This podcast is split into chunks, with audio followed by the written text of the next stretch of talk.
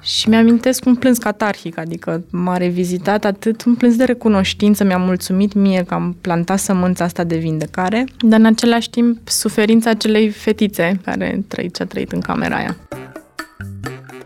Bine ai venit în intimitatea Pătratului Roșu, unde am vorbit cu Irina, freelancer în comunicare și artistă la Urban Sanctuary, proiect de poezie și performance, despre ce înseamnă consimțământul și cum treci prin experiența unui viol. Azi o să aflăm ceva nou de la invitata noastră, dar înainte de asta, țin să menționez că are două fete. Hai să facem așa, un exercițiu de imaginație tu ca mamă, ce lecții ai vrea să le dai în ceea ce privește feminitatea? Că urmează acum uh, perioada lor de maturizare. A început deja. Și A început, iată un pic opleșitor și uh, interesant că începem cu întrebarea asta la care nu m-am gândit. Nici nu trebuia. pentru că în urmă cu foarte puțin timp, vara trecută, pregătindu-ne cumva pentru momentul intrării fetei mele celei mari în pubertate, spontan am făcut un cerc de femei, femeile din familia noastră la momentul respectiv și bunica mea era în viață, sau eram patru generații de femei. Totul s-a întâmplat firesc, n-a fost programat nici dacă mă gândeam eu rațional așa și parenting-wise targetat, nu cred că aș fi putut să o gândesc atât de frumos. Și eram în grădina părinților mei, mama nu mai e cu noi sau era un loc acolo la masă liber. A simțit mândria aia de a fi invitată în cercul femeilor mature din familie, sora ei nu avea voie, așa că știa că se întâmplă ceva de dea târcoale. Și pe rând, fără să fie ceva foarte formal, am împărtășit fiecare despre prima menstruație, cum a fost experiența pentru noi și perspectivele au fost atât de diferite, obiceiuri, băbești de la să pui apă rece, nu știu cum și nu știu ce, că uite, n-am ținut minte, nu era din expertiza mea. Și asta a fost înainte să aibă ea propriu-zis experiența. Și la momentul respectiv am atins inclusiv tema sexualității și pentru că eu ca mamă am niște îngrijorări și niște tensiuni interioare și o dorință de a face totul perfect, dacă am fi fost într-un one-on-one, nu știu dacă aș fi putut să-i ofer așa un corp de înțelepciune. Sora mea, care e mai detașată și ai o fire așa foarte pragmatică, niște lucruri pe care le-a atins apropo de consimțământ, că cumva e tema care ne-a adus împreună și despre pericolele contactelor pe internet, pentru că ea e prinsă în lumea asta destul de mult timp. Și am simțit atunci o relaxare, băi, nu trebuie să fac totul singură ca mamă, ci rolul meu cumva e să-i facilitez accesul la un corp cât mai mare de informații și femei foarte mișto avem noroc în familia noastră, femei deschise la minte care au trecut prin tot felul de experiențe în viața asta, așa că nu știu că am răspuns la întrebare. Cred că asta e cea mai, uh, cea mai drăguță integrare în... Uh, că menstruația e văzută ca această etapă de trecere către a fi femeie și către a fi femeie adultă. Și cred că e cea mai drăguță implementare pe care am văzut-o până acum, să aduni mai multe voci din mai multe generații, astfel încât să poată oferi diverse interpretări ale momentului, că este unul încărcat destul de mult de semnificații. Bun, urmează un alt pas important din viața ei. Cum crezi că o să gestionezi începerea vieții sexuale? Sincer, nu m-am gândit la asta pentru că e copleșitor și cumva când o să intrăm un pic în povestea primei mele experiențe pot să am compasiune și să înțeleg de ce nu e un subiect pe care să-l abordez așa cu detașare părintească, deși înțeleg în același timp cât de important este și cât de mult mi-a lipsit în uh, adolescența mea o inițiere, la proprie o inițiere. Niște lucruri, unele dintre ele sunt misterioase, sunt niște taine, iată, 22 de ani mai târziu încă le descoper sau e dificil să le pun într-un uh, ambalaj frumos și ale, asta e rețeta de cum să începi cu dreptul. Asta e și ideea noastră că nu există o rețetă pentru nimic. Tocmai de aceea ne pare bine să te cunoaștem, bine ai venit la Pătratul Roșu. Mă bucur să fiu aici cu voi. Dacă ar fi să faci o comparație între tu de la vârsta fetei tale și fata ta, cam care ar fi diferențele? Recunosc că fac astfel de comparații zi de zi și nu cred că sunt uh, dintre cele mai hrănitoare pentru ea. Dar de dragul întrebării observ că și poate că e valabil pentru generația de 12 ani acum, ca să fac o introducere. E mult mai deschisă la minte, este mult mai matură, mult mai responsabilă și poate la fel de sensibilă cum eram eu la vârsta ei. Poate că așa eram și eu, dar nu știam să mă văd din afară. Are o lume interioară atât de bogată și știe mult mai multe lucruri, na, fiind și perioada de care informația e mult mai ușor accesibilă și mult mai bogată. Dar și felul în care se navighează pe sine prin lume, mi se pare mult mai asumat și sunt super mândră de ea, dacă ar fi să fac o comparație și nu numai, și de sine stătător. La momentul respectiv, la vârsta de 12 ani, tu cum erai? Ai zis că nu poți să te vezi poate din afară, dar ce știai atunci despre sexualitate, despre sex, menstruație și toate lucrurile astea? Absolut nimic clasa 5 deci vorbind de acea perioadă. Mi-aduc aminte când m-a întrebat cum eram, mi-a venit imaginea asta profesora de biologie și pare să fie o temă și legat de povestea noastră de astăzi și altă profesoră tot de biologie. O chema Grațiela și era tânără și foarte frumoasă, ceea ce pentru corpul profesoral de la vremea respectivă făcea o notă foarte discordantă. Majoritatea profesorilor erau bătrâni și încuiați și... Și pentru vremea anii 90. Să da. tânără și frumoasă și m-am îndrăgostit de biologie ca urmare a prezenței ei și mi-amintesc că exploram prin cartier, căutam frunze și flori pentru ce ne dăduse ea temă frunzarul, desenam asta și urmăream, aflasem că unde stă în cartier, locuiam în Cotroceni și asta mi-amintesc despre clasa 5 o ardeam stil cireșari, în gașcă, super inocent, eram copil, deci nu aveam gânduri. Avusesem primul sărut în clasa 4 sau ceva se mișca înăuntru, dar totul pe un nivel de inocență la care nu puneam neapărat întrebările sau poate că le puneam, dar nu conștient. Uite, acum am vin amintiri că totuși uh, au fost momente. Dar nu vorbeam cu nimeni despre asta. Vecina mea de peste drum, care era cu un an mai mare, cred că chiar mai devreme de clasa 5 ne-a inițiat în tainele masturbării pe care nu știam că așa se numește, deci să vă arăt ceva special, care îți dă o senzație specială. Și uh, abia în clasa 7 când am început să citesc, erau reviste Gen Bravo pe vremea aia în care se aborda, era o secțiune specială și basic de-aia cumpăram revista. Și ca urmare, dicționarul meu a venit mult mai târziu, apropo de definiții și termeni și să înțeleg că ceea ce făceam noi în secret se numește așa și nu altfel. Cumva, prin comparație, mult mai inocentă decât e fetița mea la 12 ani, care nu mai e o fetiță deja. Și la momentul respectiv, clasa 7 sau chiar mai încolo, Cam care era în sinea ta definiția pentru sex? Ce presupunea? Așa, bazându-te pe ce ai învățat din cărți, de la vecină sau? Dacă vorbim de clasa 7 deja cred că avusesem prima lecție de anatomie sau cumva înțelesesem uh, cam care mecanismul. Iar uh, cumva cultura mea sexuală era culeasă din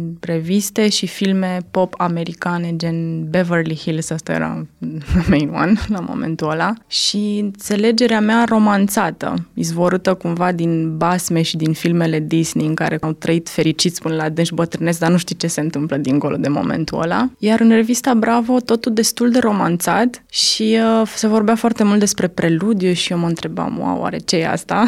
și în același timp în jurul meu băieții, felul lor de manifestare acestei energii era prin tachinare și jocuri și porecle și very mean. Nu era niciunul care să fi deschis subiectul sexului? Până în, clan, până în liceu nu nu vorbeam despre asta. În schimb, întâlnirile, să spunem, corp la corp, se întâmplau în contextul ceea ce numeam pe vremea aceea bairamuri. Așa că aveam cel puțin două bairamuri pe lună cu ocazia aniversărilor, într-un apartament sau altul. Nu existau locuri de joacă sau așa. Cu supraveghere adultă minimă, adică era undeva o mamă într-o bucătărie, dar uh, nu stăteau lângă noi să vadă ce facem și ce făceam era că o ardeam pe jocuri, pe dans, pe sărit, pe mâncare, dar erau aceste momente speciale în care ne cânta Celine Dion sau Mariah Carey. Aveam ocazia să ne luăm în brațe și să ne lăsăm capul pe umărul la 10 băieți pentru a putea lăsa capul pe umărul beatului de care chiar îți plăcea.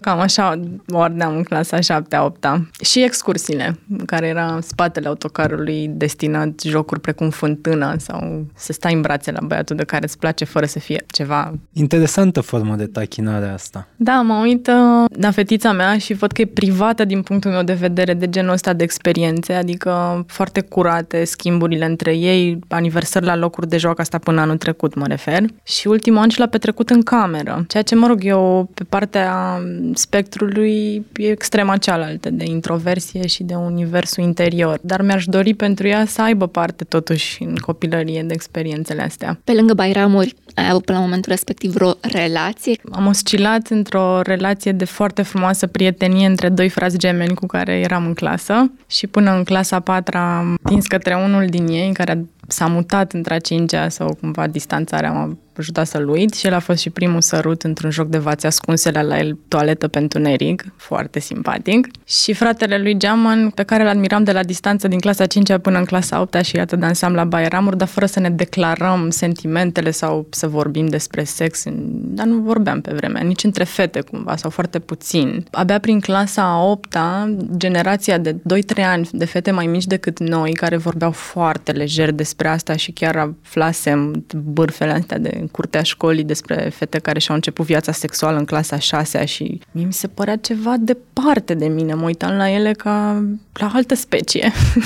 și ce ar fi însemnat? Ce însemna pentru tine la momentul ăla începerea vieții sexuale? Era ceva de neimaginat, de un grad de intimitate în care în primul rând să poți să-ți lași corpul gol împreună cu alt corp gol. Nu puteam să-mi imag- nu mă simțeam deci în pielea mea, în corpul meu. Începea de la acest tabu al Goliciunii. Goliciunii. Deci în imaginația mea de atunci cumva era un prag pe care nu-mi imaginam în ce formulă aș fi vreodată pregătită să-l trec. Apoi, strict, la nivel logistic, vorbim despre penetrare. Deci cumva aș putea vorbi despre prima mea experiență cu energia sexuală undeva la 13 ani, dar prima experiență în sine în care am mers între ghilimele până la capăt, că ăsta era și limbajul în revistele Bravo, acest capăt la care trebuie să ajungi. Ciudată alegere de cuvinte. Da, uite acum că mă, mă gândesc la asta, da. Cum uh, se raportau celelalte fete? Era ca un moment de trebuie sau ca un moment de ar trebui să, pentru că uite ce plăcut e? Vorbim Plăcerea de... apărea vreodată în discuția asta Plăcerea. sau în ce vedeai uh,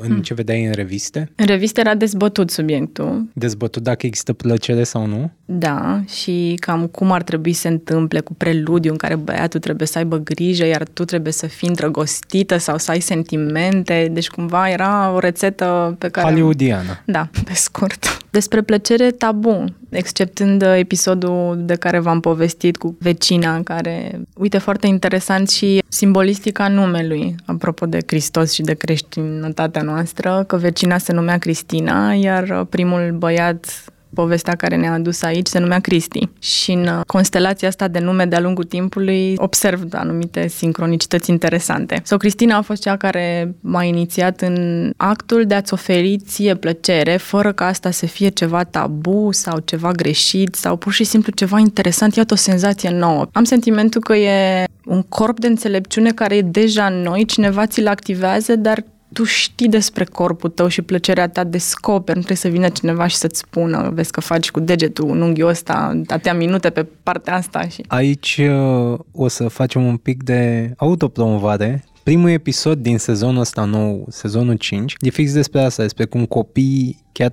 în cât un an, chiar și cam Mai un an, un an, doi, mm. undeva pe acolo, înțeleg că atingându-se au plăcere și atunci e un, uh, un joc de 1-2. Faci asta, obții asta. Da, deci, e da, momentul e tactil în, în care apeși butoane și vezi, dar ce se întâmplă dacă fac așa? Și nu cred că e cognitiv apropo de înțelegere, cred că înțelegerea se așează ceva mai târziu și trecând cu copiii mei prin asta, dacă ai deschis subiectul și e un destul de sensibil, vârsta la care se întâmplă conștient actul e în jur de 3-4 ani, de altfel când copiii copiii sunt deja la grădiniță și trecând printr-un episod destul de dur la after school unde era fata cea mare și în același loc grădinița celei mici, a trebuit să adresez uh, un subiect sensibil și vulnerabil în care am observat că șoferul o luase pe fetița mea în brațe și o atingea pe pulpă de față cu mine și într-un mod în care, mod limpede, vedeam copilul crispat și venea să mă să o smulg de acolo, a trebuit să mă întorc și să am o discuție cu oamenii despre asta, că nu e ok să se întâmple așa ceva ever. Iar în discuția asta, că m-am dus deschis și ca mamă și fără, cum să spun, să tun sau să fulger, deși tunam și fulgeram înăuntru. Iar ea a început să-mi împărtășească cât de dificil e în contextul ăsta de grădiniță să gestioneze din partea copiilor genul ăsta de sentimente și emoții, că copiii se masturbează în pat în timpul orei de somn de după amiază și că ei stau și veghează să-i oprească, că e ceva în neregulă cu asta. Părinții, de asemenea, aceeași abordare acasă. Eu, apropo de sexualitate, despre asta am vorbit cu copiii, mai ales cu cea mică, care nu înțelegea că e ceva în neregulă și la fel cum te scobești în nas în public, trăgea, se atingea de față cu așa. Și zis, băi, e super ok ce faci, nu e ceva greșit, dar asta e un act intim, la fel cum te duci la toaletă să faci anumite lucruri, la fel cum nu te scobești în nas în public. E ceva ce e special și între tine și tine și împărtășești intimitatea asta cu persoane în care ai încredere într-un context în care ai încredere. Să uite, apropo de educație, la nivelul ăsta am ajuns cu discuțiile, n-am trecut dincolo, deși s-ar putea să fie momentul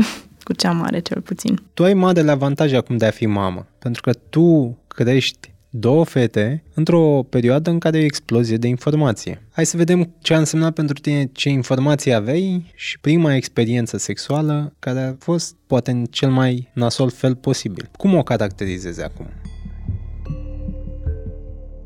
Acum, înainte să ne așezăm să discutăm așa oficial despre asta, am recitit uh, acel articol pe care l-am scris, care cumva v-a atras atenția și v-a determinat să mă invitați. Nu-l mai citisem de atunci și am uh, descoperit un cuvânt, un concept pe care l-am folosit ca să ilustrez cum mă raportez la asta și un concept japonez se numește kintsugi. E o formă de artă prin care un obiect ceramic care a fost spart, în loc să-l arunci, îl uh, repari, dar îl repari cu o pastă făcută cu aur. Și uh, obiectele care rezultă sunt încântător de frumoase și mesajul pe care oricine privește fără să aibă vreo înțelegere despre filosofia din spate, e o întreagă filosofie în spate, este că ceva ce a fost uh, spart poate să se transforme în ceva atât de frumos că dacă n-ar fi fost spart, nu ai avea ocazia să-l contempli din unghiul ăsta. Și cam așa mă raportez la acea experiență, la ceva ce a fost spart irreversibil, apropo de procesul de vindecare a traumelor sexuale. Cred că vindecarea este cumva un proces de a simți durerea și de a accepta că ea te va acompania toată viața, nu e ceva ce poți să fix în sensul să make it go away. Aici, într-o discuție cu un uh, psiholog, ne-a spus că nu poți să spui vindecare, că nu se rezolvă niciodată, e doar o înțelegere, o recuperare cumva și să înveți să mergi mai departe. Ție cât ți-a luat să mergi mai departe? 10 ani să pot privi problema dincolo de ceașcă spartă și încă 12 ani de atunci în care nu e doar despre a merge mai departe, adică voi dacă ascultați astfel de povești și numai din ce mi-ați povestit astăzi o faceți, ați văzut că avem, sau cel puțin dacă vorbim strict de rana feminină, de femei și neapărat uh, energia feminină, să-i spunem, că poate fi și în corpuri de bărbat, iată că tu vorbeam despre asta, e această reziliență de a merge mai departe, de a supraviețui. Eu când spui mergi mai departe, mă gândesc dincolo de supraviețuire, de a înflori, de a te bucura de viață. În engleză există un cuvânt pentru asta, mi-ar plăcea să avem unul și în român, este to thrive. Și atunci uh, acest proces de thriving sunt încă în el, nu pot să zic că am ajuns la capăt și acum pot să trag linie și să dau rețeta al cuiva.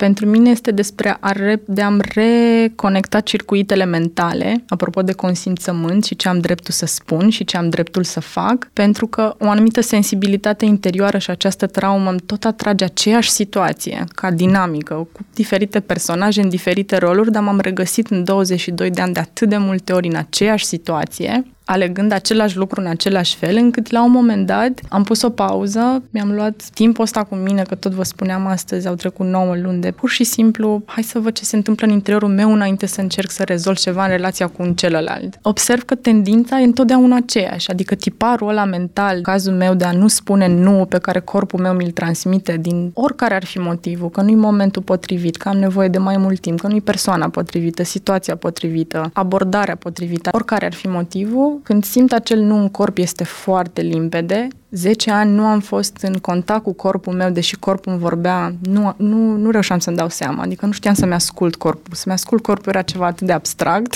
încât în practică nu însemna nimic. Deci 10 ani a fost momentul în care am început să ascult corpul și uh, când am început să ascult, a trebuit să-mi deschid inclusiv pieptul și să simt toate emoțiile reprimate în 10 ani de zile. Și asta e partea cea mai, mă rog, până în punctul ăla cea mai dificilă, e mult mai confortabil să nu simți nimic decât să simți ceva ce nu e plăcut. Și apoi, bine, simt toată durerea asta, dar acum ce facem? Că mă trezesc în situație făcând același lucru și e ca și cum perpetuezi un ciclu nesfârșit de durere. Și la un moment dat există shift-ul ăsta care e subtil și nu e deodată și nu se rezolvă nimic deodată. E o chestiune de practică. Ok, accept că ceva din felul în care eu sunt wired m-a pus în situația asta și o tot retrăiesc, dar în același timp, cu fiecare reenactment, am oportunitatea să fac ceva diferit la nivel mental, în primul rând, apropo de terapie, că de-aia it works, dar it works to a certain extent, că apoi te întorci în viața ta și trebuie să, cineva ți-a scuipat în supa aia în care tu erai mental, dar apoi trebuie să iei uh, scuipatul ăla și să, să vezi ce poți să fac diferit în aceeași situație. Aveai 16 ani, erai la Sinaia. De ce erai acolo?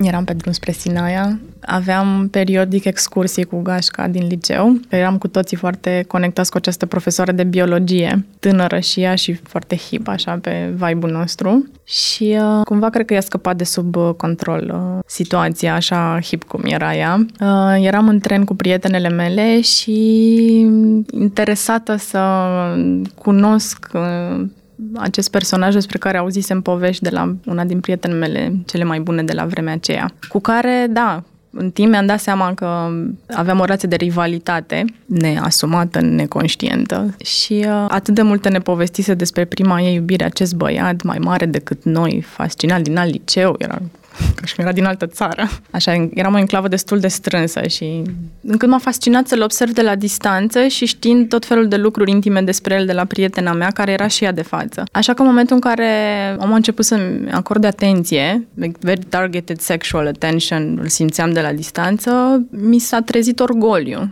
mândria, adică putea să aleagă pe oricine, dar se uită la mine. Și mi-amintesc prima noapte în această vilă din Sinai, aveam toată vila pentru noi, profesora nu era de față, mi-amintesc că era o cameră cu multe, multe paturi, fum de țigară de-l tăiai cu cuțitul și multe, multe sticle de alcool, hardcore, alcool tare. Și mi-amintesc cum mi s-a încețoșat mintea, adică de la un punct încolo amintirile sunt încețoșate ca într-un vis pe care îl știi, dar nu-l știi cu toate detaliile, deci nu mi-amintesc cum am ajuns din camera aia unde eram cu toții, pe holul ăsta îngust, cu băiatul ăsta foarte aproape de mine, care mă îmbrățișa și acorda acea atenție care mă, mă gulea. Și de pe hol în camera în care am intrat nu mi-amintesc cum am ajuns. Dar în permanență, lăsând încă un centimetru din spațiu intim și încă un centimetru, ce e curios de observat este că odată ce am trecut un anumit prag imaginar din mintea mea, nu am simțit că am dreptul să mai pun stop. Pentru că eu am inițiat, deci m-am simțit cu totul responsabilă pentru faptul că am flirtat cu fostul iubit al prietenei mele, care în primul rând e un spațiu în care n-ai voie, de ce tabu în sine și de aici și probabil și atracția, că e interzis. Dar dincolo de dinamica relațională cu alcoolul cum să spun, încetoșând mintea, nu mai impuneam probleme morale, asta e clar. Faptul că am permis. Dacă am permis până aici, înseamnă că am responsabilitatea să o duc până la capăt. Dar fără să fi citit asta undeva sau să fi transmis cineva vreodată verbal că așa se întâmplă, cu toate astea, credința era atât de, de neclintit încât nici mi-am pus problema. Că am dreptul să mă opresc oricând, dacă ceva nu e confortabil pentru mine. Și nu mi-am dat seama în ce situație m-am pus până nu m-am trezit într-o cameră încuiată, întunecată, fără lumină, pe jos, lângă un coș de gunoi în care cineva vomase și voma era răsturnată pe jos la capul meu. În pat un băiat leșinat, prieten din gașca din afară, din gașca băiatului care eram pe jos. Mi-amintesc tot ce vedeam din unghiul ăla, inclusiv pentru că sunt femeie, vederea periferică și acest personaj deasupra mea care deja se dezbrăcase și nu știu câte secunde au trecut, probabil în timp real nu foarte multe și asta și părtășeam în poveste că în retrospectivă pare o eternitate, această fereastră în care aș fi putut să opresc, în care aș fi putut să mă ridic, să spun nu. Și nu am spus nimic. Am simțit în corp o crispare specifică pe care am retrăit-o în multe contexte de-a lungul timpului de atunci, când se contractă vaginul, se contractă uterul, se contractă toată zona asta, se contractă întreg corpul. E uscat, e dureros, dar în același timp nu aveam un reper sau nu știam ce înseamnă dureros. Știam din ce citisem că prima oară doare, dar eu nu am fost conștientă că m-am pus în contextul de prima oară. Abia când m-am trezit cu pantalonii jos și cu om efectiv în mine, mi-am dat seama cu o durere ascuțită împărțită, Doamne Dumnezeule, chiar s-a întâmplat. În punctul ăla e surrender, dar nu surrender extatic în sensul ăsta de healthy surrender, like energia feminină care se abandonează energiei masculine care o conține, ci pur și simplu, cred că o parte din mine a renunțat să lupte. Like, ok, dacă am ajuns aici, m-am închis, nu știu cum să explic altfel.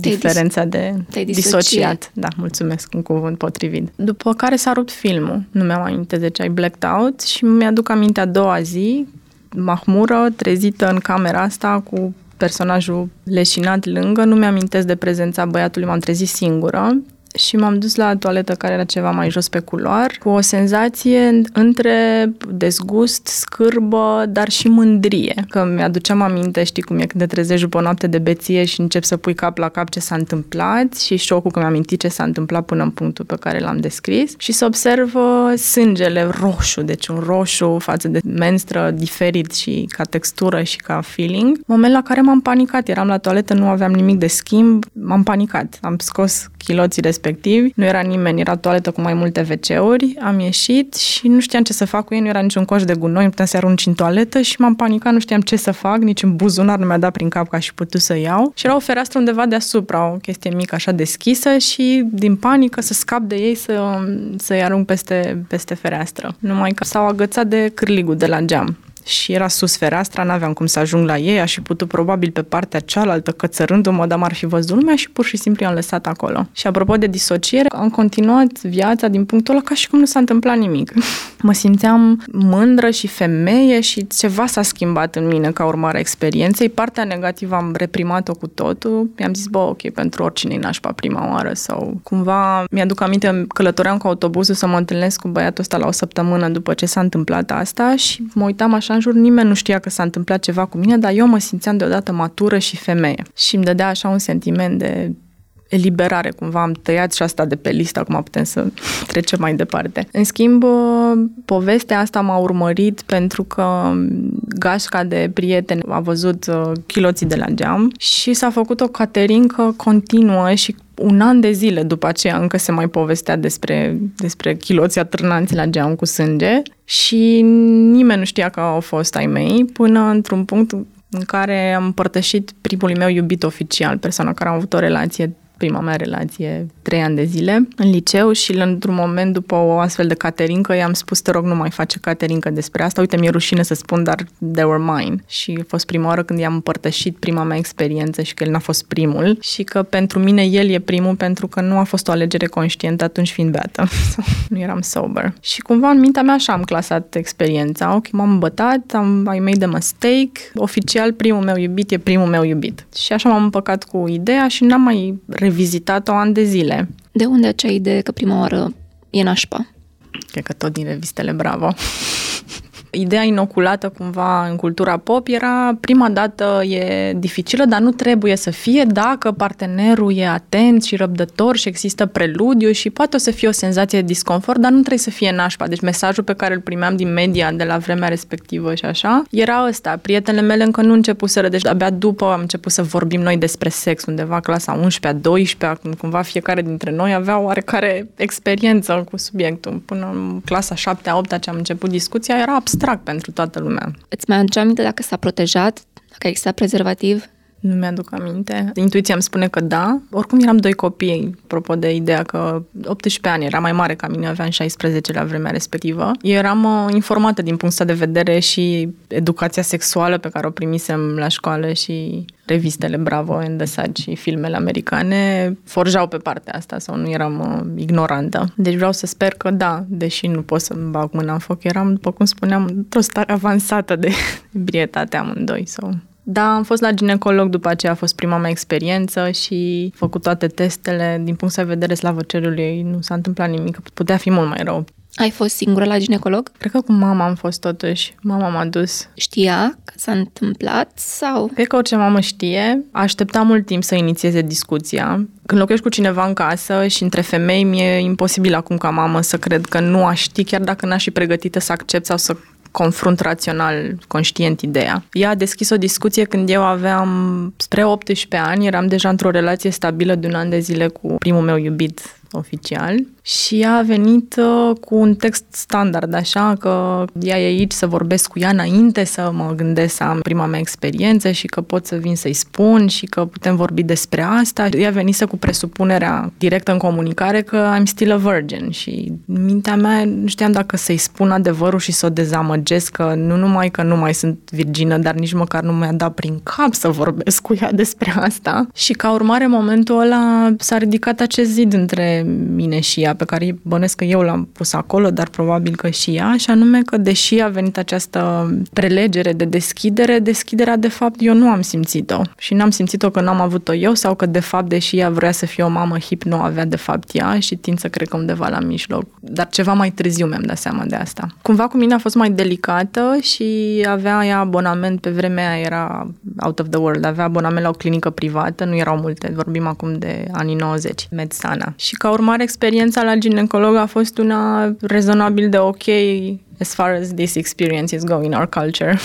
rough experiences, adică mi se pare că medicii nu sunt trăinuiți să handle niciun caz uh, o adolescentă care e la primele experiențe, dar rămite o femeie care a trecut prin ceva, nu știu, avort sau situații mult mai delicate. Și cum te-a ajutat pe tine? Adică ce ai învățat din experiența asta? A fost ceva acolo util sau doar consultul și aia a fost tot? Am creat o relație cu instituția, care a fost sacră pentru mine de-a lungul femeierii mele, că n-am alt cuvânt acum, parcursul meu de a deveni femeie, și anume că de fiecare dată când am simțit ceva în neregulă, n-am așteptat, m-am dus, am verificat, deci cumva o relație sfântă, ghilimele de rigoare, dar sacră, nu știu, în sensul că există, cred că avem nevoie ca femei de această entitate arhetipală care e the medicine person, la care te duci și când vine vorba de pântec, în civilizația și cultura noastră e medicul ginecolog, sau da, am păstrat, pot să zic că de niște ani de zile am același ginecolog, dar greu mi-a fost să-l găsesc.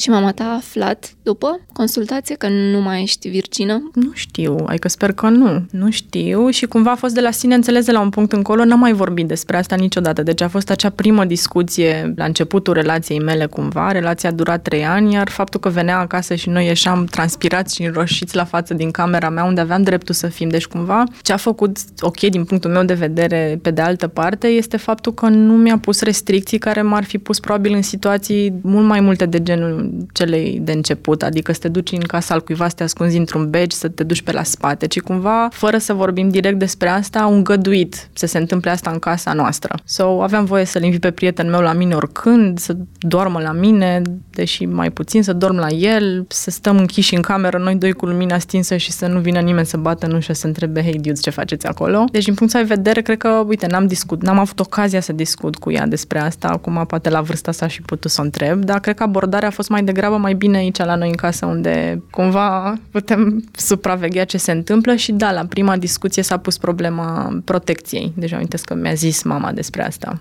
Băiatul din povestea de la Sinaia, mai ales că a rămas cumva în viața ta apoi ca partener, n-a atins niciodată subiectul a ceea ce s-a întâmplat în seara respectivă? A rămas în viața mea încă o săptămână după aia. În sensul că eu am simțit a doua zi dezgust și dorința de a nu-l mai vedea niciodată. Dar n-am ascultat nici această senzație, apropo de nu-uri neascultate, pentru că aceleași reviste și cultură pop inoculau ideea că sexul e ok și mișto, dar trebuie să fii într-o relație înainte. Adică nu random cu cineva de pe stradă pe care nu-l mai vezi după aia, adică cumva asta era partea tabu și ca urmare când m-a sunat și mi-a spus că mă iubește după trei zile și această experiență alcoolizată, din nou ego meu s-a simțit foarte măgulit și am acceptat să ne întâlnim. Deși fluturi în stomac și senzație de disconfort profund și ne-am întâlnit casă la el, unde erau prieteni de lui pe care nu-i cunoșteam, doi dintre ei fuseseră în excursie, deci nu, nu eram deloc în elementul meu sau în tribul meu sau cu oamenii mei, deci eram un outsider și m-a prezentat ca iubita lui și ne-am așezat cu toți în jurul unei, unei uh, mese în bucătărie, unde la vremea respectivă, în schimb, drogurile nu erau un subiect tabu, inclusiv primul meu iubit când l-am cunoscut și tot felul de chestii dubioase, nici nu știu să le numesc acum looking back. Și eram într-un liceu super privilegiat. Sfântul Sava, la momentul ăla, era primul, sau cu Lazar, cum era pe primele două locuri ca nivel și cu toate astea nu mă așteptam să înțelegem să de probleme, dar erau pentru noi de la momentul ăla vorbeam despre asta ca despre mânca chipsuri sau abia o bere, adică nu era așa în fine. Deci ca urmare nu aveam o judgment about what was going on in the kitchen. Mult după aia mi-am dat seama că se întâmpla cocaină în bucătărie gătită la oală și cu cea mai mare naturalețe, fără să vorbească nimeni despre asta, circula lingurița de la unul la altul și a ajuns și în dreptul meu și n-am avut nici cea mai mică curiozitate, fără să judec ce se întâmplă. Pentru mine a fost momentul în care îmi dau seama că lucrurile ar putea să ia pe altă pantă și că am evitat un glonț, expresia, dar I dodged the big bullet there în acel moment. Și am spus nu mersi și a fost și ultima oară când l-am văzut pe băiatul ăsta, cred că nu știu că imediat când ne-am luat la revedere sau după aia prin telefon am spus că nu mai doresc să-l văd vreodată. Foarte clean așa și n-am avut nicio remușcare sau dramă legată de asta. Și atunci ce s-a întâmplat? 10 ani mai târziu. Cum ai revenit la momentul ăla și de ce? Am sentimentul că corpul e foarte inteligent în felul ăsta. Chiar dacă mental nu eram pregătită să revin la momentul ăla, somatica corpului are acea inteligență care trăiești momentul fără să-ți dai seama over and over. Am revenit într-un uh, context la fel de nefericit. eram căsătorită la 10 ani mai târziu, la vremea aceea, aveam deja un copil și uh, viața mea sexuală era cea mai mare dilemă, provocare și povară pe care simțeam simțeam că trebuie să o duc acum că sunt măritată, alt trebuie acolo pe care l-am cercetat. Vreau să sper că am reușit să-l rezolv înăuntru meu. Deci cumva filmul în care eram 10 ani mai târziu este că datoria mea de nevastă este să fiu gata pregătită oricând omul are nevoie, pentru că altfel apropo de terapie, păi și ce s-ar întâmpla dacă n-ai fi? Păi pentru că altfel s-ar duce la altcineva și eu nu aș vrea să se întâmple asta și m-ar părăsi și cumva și-o frică acolo. Și omul avea un apetit care mie mi se părea complet ieșit din comun, cel puțin față de nivelul meu. Partea mai puțin plăcută a fost că de când mi-am început viața sexuală, nu mi-am dat răgazul unei pauze mai lungi în care să înțeleg realmente cum funcționează energia asta mea dacă nu sunt sub presiunea așteptărilor unui partener. Adică n-am avut 9 luni de pauză din la 16 ani până recent, în care să pur și simplu să-mi iau o pauză și să nu înțeleg. Dar, mă rog, în scurtele perioade de pauză ce am aflat despre corpul meu este că dacă nu sunt într-o relație cu cineva și în mod firesc stând eu la mine în cuibul meu, o dată pe lună mi se trezește cheful, ulterior mi-am dat seama că e în preajma ovulației și legat de fertilitate, că e pur și simplu un ceas biologic și dacă nu vin cu alte straturi peste, gen fiind în firescul meu feminin, în mod natural am chef o dată pe lună. Acest chef o dată pe lună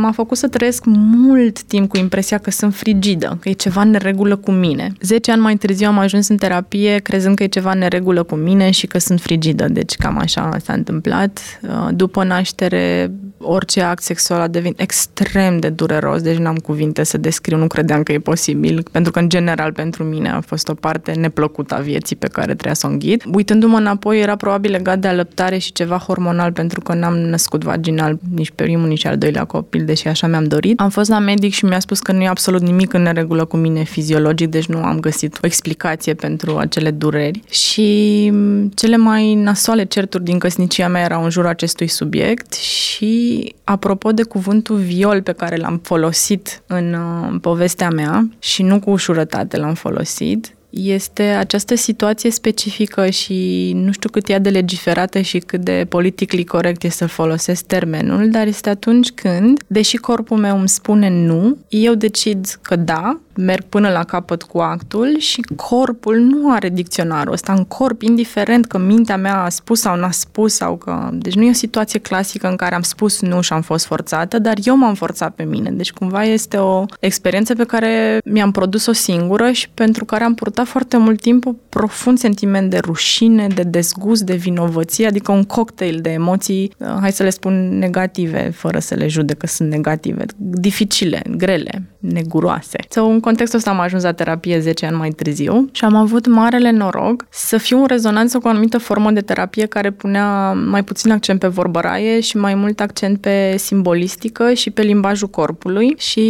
prin simboluri, efectiv obiecte, alegeam obiecte pentru diferite situații, am ajuns să înțeleg că ceea ce purtam cu mine se desfășura în viața mea ca acest cocktail de emoții nasoale, de blocaj, de frigiditate, de durere, era de fapt durerea acelui prim act sexual și am putut să-l simbolizez în sensul că am ales un obiect din grămadă la terapie și să înțeleg că același obiect era dar fără să, cum să spun, fără să o gândesc eu. Deci s-a iluminat aspectul ăsta. Ce e mișto la forma asta de terapie, care e de fapt o formă de comunicare, de altfel, între tine și corpul tău și ceilalți, se numește espere. Vine de la un francez pe numele lui Jacques Salome. Și metoda espere, un demers de comunicare, dincolo de faptul că am identificat, în primul rând pot să simbolizez durerea, să mă uit la ea și nu mai port înăuntru unde mă domină și nu știu ce e și mă uit la și zic, ok, așa arată. Și în general îți recomandă un obiect mic pe care îl poți purta cu tine, astfel încât poți să relaționezi cu el cât e nevoie. Nu mai știu ce obiect am ales, uite acum dacă mă uit în spate, am ales ceva și l-am purtat cu mine o vreme. Și invitația în sper este să iei o scrisoare și să restitui ceea ce tu ai primit și nu ți-a fost bun de la celălalt, în cazul meu acea penetrare forțată, să restitui obiectul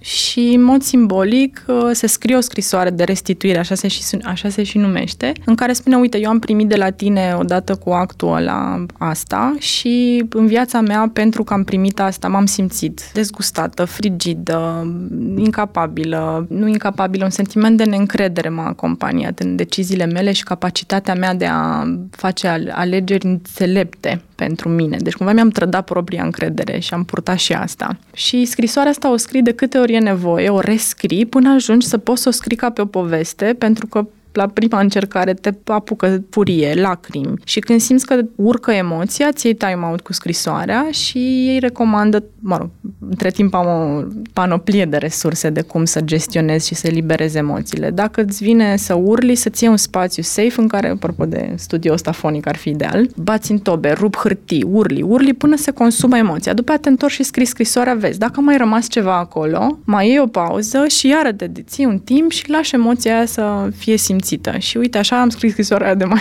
de mai multe ori. Ideal, dacă poți să o dai persoanei efectiv în cauză, nu era cazul meu și nici nu vreau să reiau legătura, dar poți să o dai și simbolic, poți să o ari sau să, în cazul meu am ales simbolic să mă duc la locul faptei cu scrisoarea la Sinaia, ca urmare într-o bună zi am luat scrisoarea, am luat obiectul, ce obiect o fi fost el și m-am dus, nu mai fusesem în hotelul ăla. M-am suit în mașină și m-am dus cu scrisoarea așa, am stat peste drum, m-am uitat, am recunoscut locul, am intrat, locul era pe cale să fie dărâmat când am ajuns eu acolo. În ziua aia era o echipă de muncitori, renovau tot, spărseseră pereți, demolaseră scări, era un șantier. Dacă aș fi venit uh, o săptămână mai târziu, nu mai găseam locul este ce mi-au spus oamenii și mi-aduc aminte și acum sentimentul, erau mulți muncitori de echipă. Și eu venisem acolo, nu știam cum o să se întâmple, mi-aș fi dorit în mintea mea, vizualizam că aș vrea să mă duc în camera aia în care s-a întâmplat. Și uh, aveam tot felul de obstacole la modul ce o să zic ăștia că sunt nebun, a venit una cu o scrisoare și vrea și bine, m-am dus și am vorbit cu șeful de șantier m-au dirijat până la el și am spus, uite, am fost aici acum 10 ani, am trăit o experiență foarte puternică și dacă e ok cu voi să intru, doar să stau un pic în locul ăsta, să mă împac cu tot, nu știu, am povestit-o în cuvinte simple, n-am intrat în filosofii și așa, dar am fost uimită de câtă deschidere am primit și mi-au zis, da, sigur, merge, dar aveți grijă că grindele, că nu știu ce. Așa că am avut un moment de time-out în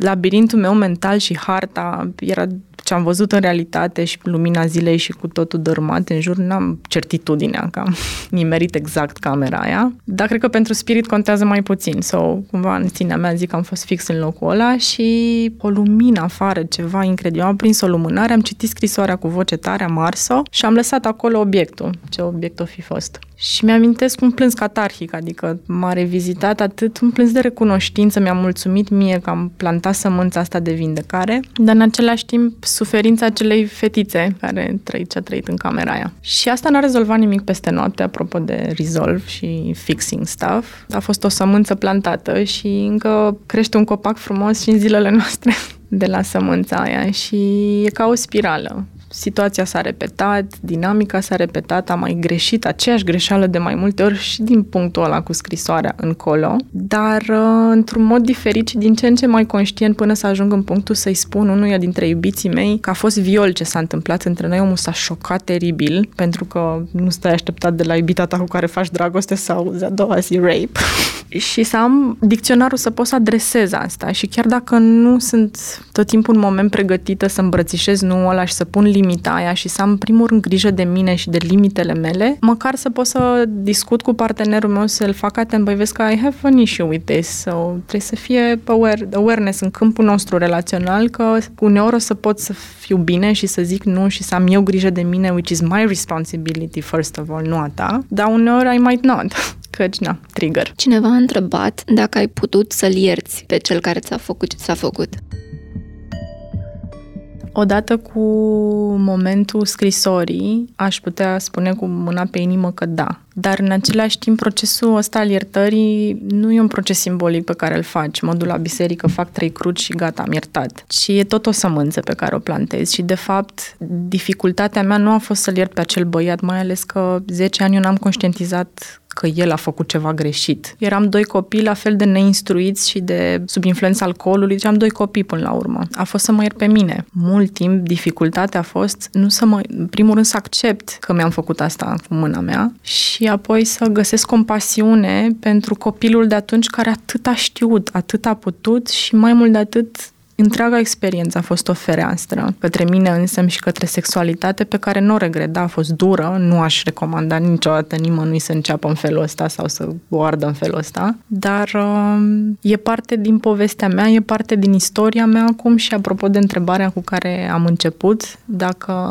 ar fi să le predau ceva copiilor mei, fetelor mele ca lecție, este o lecție venită din experiență, adică nu ar fi o prelegere dintr-o carte și anume mi-aș dori să le pot insufla această abilitate de a-și asculta corpul și de a-și respecta nuurile care vin în mod limpede din corp, să le recunoască că sunt niște senzații, nu sunt niște gânduri. Ulterior se transformă într-un gând, dar eu sunt niște senzații foarte specifice și poate diferite pentru fiecare, dar apropo de această închidere, de contractură, de... Cred că fiecare dintre noi femeile poate să o recunoască în momentul în care o experimentează și atunci dacă ceva le-aș transmite a fost fie, învață-ți limbajul corpului tău, învață-ți dicționarul ăsta pentru că e so precious și te ajută să poți să navighezi cu ușurătate, să poți să spui nu când e nu și să nu simți prost în legătură cu asta, ca și cum ai datora cuiva un da. Cam asta ar fi învățământul de aici sau învățătura.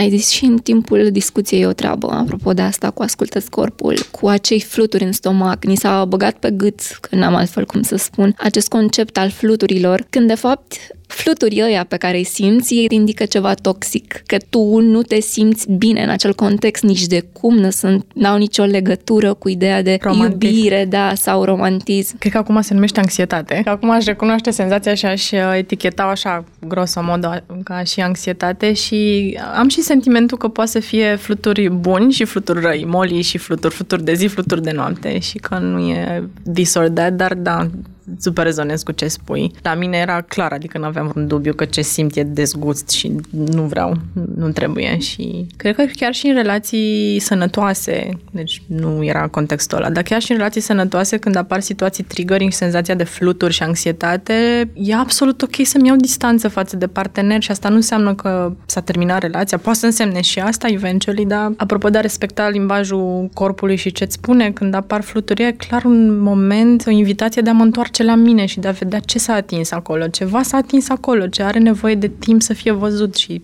procesat. De ce fel de ajutor ai fi avut nevoie, poate din partea cuiva din familie și nu ai primit sau ți-ai dat seama acum că, băi, poate dacă ar fi fost cumva altfel în acel interval de 10 ani? Situația specifică a familiei mele e că aveam numai caractere alfa în jurul meu, persoane cu personalitate dominantă. Uh, mai puțin bunicul din partea tatălui, care era așa un duios, dar cu care nu am simțit vreodată vreo deschidere în a comunica în niciun caz despre lucrurile astea. Deci cred că mi-a lipsit cumva o figură feminină, ca o mătușă, ca cineva care să, cu care să am deschiderea să vorbesc, care să nu mă judece și care să înțeleagă o anumită sensibilitate a sufletului meu. Băi, părinți minunați am, adică oameni foarte mișto. Am crescut înconjurată de oameni mișto, dar asta poate să te și inhibe de la un punct încolo. Și toți cu personalitatea asta de alfa, de domination. Și atunci, cred că, uitându-ne în spate, dacă am avut în copilăria noastră o figură, o astfel de figură de suport necondiționat, de blândețe, de duioșie, de știi că pot să spun orice în spațiul ăsta și că e safe. Uh, mi-a lipsit asta și nu contează că e mama, că e tata, că e o profesor, că e vecina de peste drum. Adică doar ca energie, să ai această experiență în copilărie, ca cineva care te vede, Like, they really see you as who you are as a person, dincolo de proiecțiile lor despre cine ar trebui să fii și cum ar trebui să faci. Da, mi-aș dori pentru fetele mele, de exemplu, sora mea, am, am sentimentul că joacă rolul ăsta. Și uneori ca părinte, băi, greu să joci toate rolurile, să fii și cel mai bun prieten și să ții și regula și să pui și limite și să ai grijă la alimentație și lista continuă. Sau uneori ca părinte e ok să nu poți să fii totul pentru copilul tău, dar atât timp cât îi facilitezi accesul la un astfel de arhetip care poți să fii tu, dar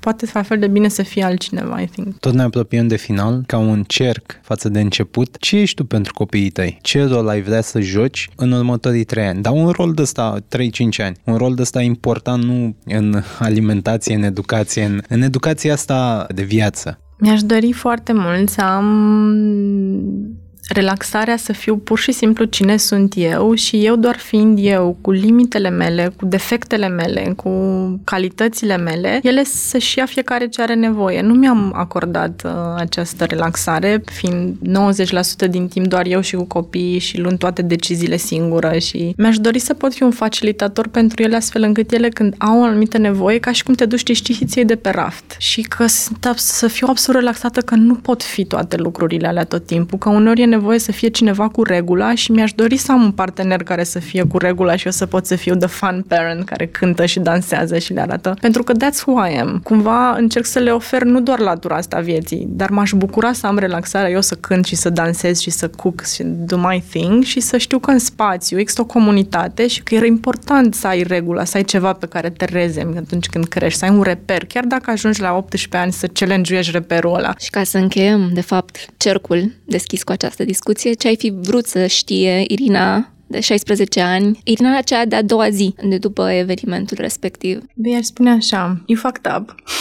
And that's okay. Sometimes in life we fuck up. Și acum hai să spun în română, că nu știu cât engleză vorbea Irina de atunci. E ok să greșești, e ok să simți ce simți, nu e nimic rușinos în sângele de pe chiloții tăi, e ok să vrei să-i păstrezi în intimitatea ta și să nu împărtășești cu toată gașca de prieteni. E ok să spui nu, asta în primul rând mi-aș dori să îi spun acelui copil, că e important să nu se arunce, e important când simte că e dincolo de zona de sobriety, de awareness, să-și ia spațiu, să sober up și că e ok să aibă și experiența asta, pentru că trebuie să învățăm să ne gestionăm în tot felul de situații, inclusiv în droguri, alcool, adică am trecut prin toate experiențele astea în experiencing, as long as you're alive to tell about it. Totdeauna poate fi o poveste care să te ajute să te găsești, să te cunoști, să te vindeci și prin drumul tău să poți să-l ajuți și pe celălalt, pe cel de lângă tine, să-l inspiri, poate o să facă better choices pentru el sau ea. Iar spune te văd și îmi pare rău că ai trecut prin asta.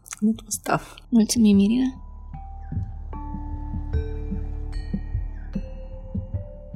Acest podcast a fost realizat de Dana Alecu și Răzvan Băltărețu. Îți mulțumim că ne-ai fost alături până la final. Fiecare nou episod, Pătratul Roșu, poate fi ascultat pe SoundCloud, Spotify, Apple Podcasts sau orice altă platformă preferi. Totodată, nu uita să ne urmărești pe Facebook și Instagram ca să afli care vor fi următorii noștri invitați și să ne spui ce ai vrea să știi de la ei.